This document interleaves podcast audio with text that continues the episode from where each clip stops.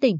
Bộ đội biên phòng tỉnh, Ủy ban nhân dân các huyện thị xã, thành phố ven biển tăng cường xử lý nghiêm tàu cá, ngư dân Bình Định vi phạm vùng biển nước ngoài. Cùng với việc đẩy mạnh công tác tuyên truyền, Ủy ban nhân dân tỉnh yêu cầu các sở ngành liên quan kiên quyết xử lý với mức hình phạt cao nhất đối với các trường hợp vi phạm vùng biển nước ngoài, tăng cường giả soát, theo dõi, quản lý chặt số tàu cá Bình Định thường xuyên hoạt động tại ngư trường ngoài tỉnh đã lâu không về địa phương, kiểm tra, xử lý nghiêm các tàu cá lắp thiết bị giám sát hành trình không duy trì mở máy hoạt động 24 trên 24 giờ. Cùng với đó, tăng cường công tác giám sát truy xuất nguồn gốc thủy sản tại các cảng cá, kiểm soát tàu cá ra vào cảng, ghi nhật ký khai thác, thực hiện thủ tục theo quy định. Từ đầu năm đến nay, cả tỉnh có một tàu cá với 7 ngư dân vi phạm vùng biển Malaysia và bị nước bạn bắt giữ. Tàu cá này của ngư dân xã Cát Minh huyện Phù Cát xuất bến tại tỉnh Bà Rịa Vũng Tàu và nhiều năm không về địa phương. Đến nay, Ủy ban Nhân dân tỉnh và ngành chức năng tỉnh cũng đã xử phạt 22 trong số 53 trường hợp vi phạm vùng biển nước ngoài từ năm 2018 đến năm 2020 với số tiền hơn 10,8 tỷ đồng.